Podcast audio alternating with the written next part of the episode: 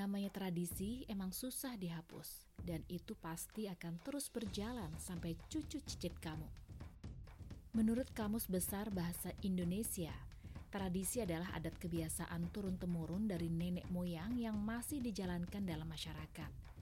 Dan juga tradisi merupakan penilaian atau anggapan bahwa cara-cara yang telah ada merupakan yang paling baik dan benar – Intinya sebuah kebiasaan yang dari zaman bahla itu ada dan sampai zaman milenial sekarang masih eksis.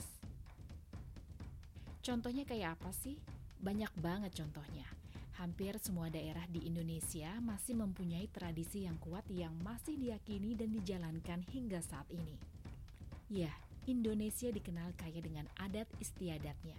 Masing-masing masyarakat adat memiliki tradisi unik dan menarik. Contoh di hari lebaran, pasti dapat THR, terus mudik, pakai baju dengan warna dan motif yang sama dengan keluarga, saling memaafkan dengan tetangga sekitar, sungkem sama orang tua, dan silaturahmi dengan saudara-saudara.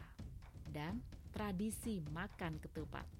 Ya, makan ketupat sudah menjadi menu utama yang wajib ada pada saat Hari Raya Idul Fitri. Biasanya warga Jakarta dan sekitarnya bisa menyantap ketupat pada saat Idul Fitri hari pertama. Ketika di jalan-jalan udah banyak ditemui anyaman-anyaman berbentuk ketupat, itu tandanya lebaran sudah dekat. Tapi ternyata nggak semua masyarakat makan ketupat di hari raya Idul Fitri tiba. Di Pulau Jawa, makan ketupat bisa disantap seminggu setelah hari raya Idul Fitri yang disebut kupatan. Berdasarkan sumber dari ltnnujabar.co.id, tradisi kupatan yang merupakan hasil dari pemikiran para wali songo dalam menyebarkan dakwah Islam melalui budaya. Kupat merupakan makanan yang terbuat dari beras yang dibungkus dengan selongsong dari anyaman daun kelapa yang masih muda. Masyarakat desa biasanya membuat sendiri anyaman tersebut lalu diisi dengan beras yang telah direndam air.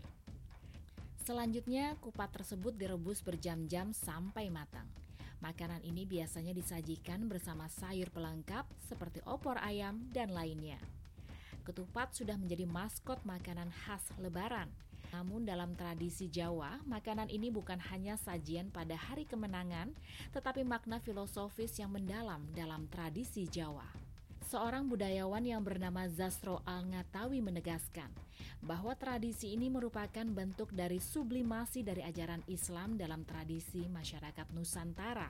Hal ini merupakan cara Wali Songo untuk mengenalkan ajaran Islam mengenai cara bersyukur kepada Allah Subhanahu wa taala, bersedekah dan saling menjalin silaturahmi. Ketupat atau kupat sendiri memiliki banyak makna sebagaimana yang telah diketahui oleh masyarakat Jawa. Kupat diartikan sebagai laku papat yang menjadi simbol dari empat segi dari ketupat. Laku papat yaitu empat tindakan yang terdiri dari lebaran, luberan, leburan, laburan. Maksud dari empat tindakan tersebut antara lain, pertama lebaran, yaitu suatu tindakan yang berarti telah selesai yang diambil dari kata lebar. Selesai dalam menjalani ibadah puasa dan diperbolehkan untuk menikmati makanan. Kedua, luberan berarti meluber, melimpah yang menyimbolkan agar melakukan sedekah dengan ikhlas bagaikan air yang berlimpah meluber dari wadahnya.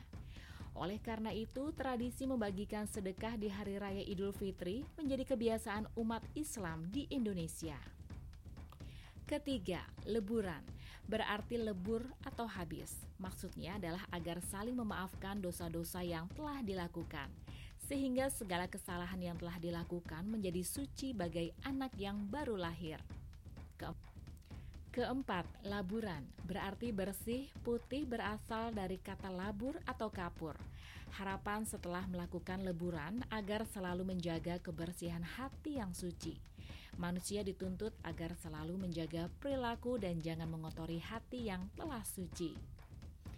Itulah cara yang dilakukan oleh para wali songo dalam mendakwahkan ajaran Islam. Sehingga masyarakat Nusantara tidak merasa terusik dengan adanya agama Islam.